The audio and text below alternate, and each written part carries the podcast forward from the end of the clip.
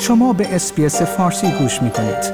با رفتن به sbs.com.au به اخبار و گزارش های بیشتری دست خواهید یافت.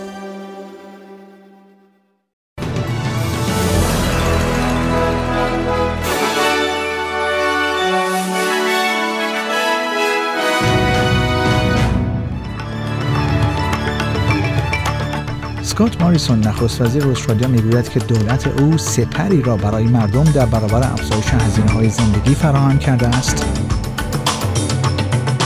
جیم چالمرز خزاندار سایه فدرال از پاسخ نخست وزیر به بحران هزینه های زندگی انتقاد کرد. و انتونی آلبنیزی رهبر اپوزیسیون فدرال قرار است با بهبودی از بیماری از قرنطینه خارج شود.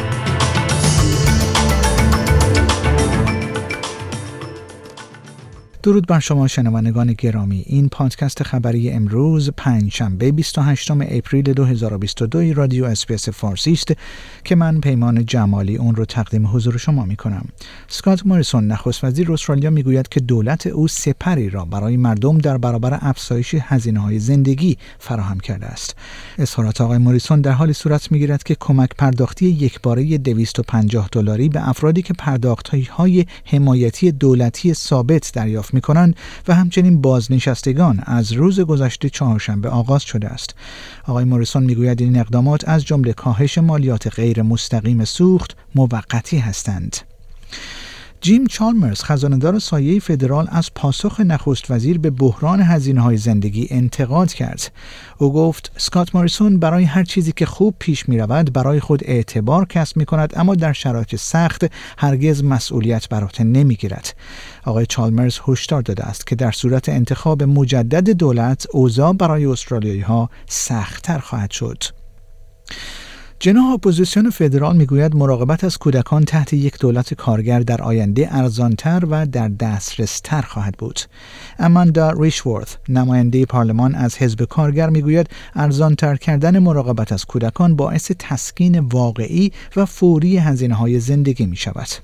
او گفت که این امر به کارگران ماهرتر اجازه می دهد تا به نیروی کار بازگردند.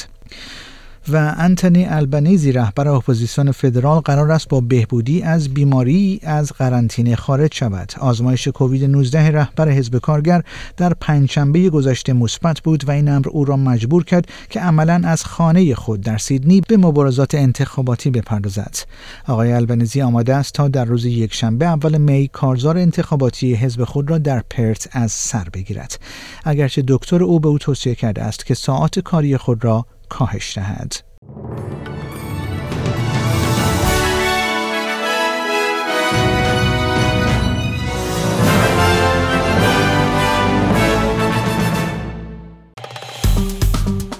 like، share، comment. اس‌بی‌اس فارسی را در فیسبوک دنبال کنید.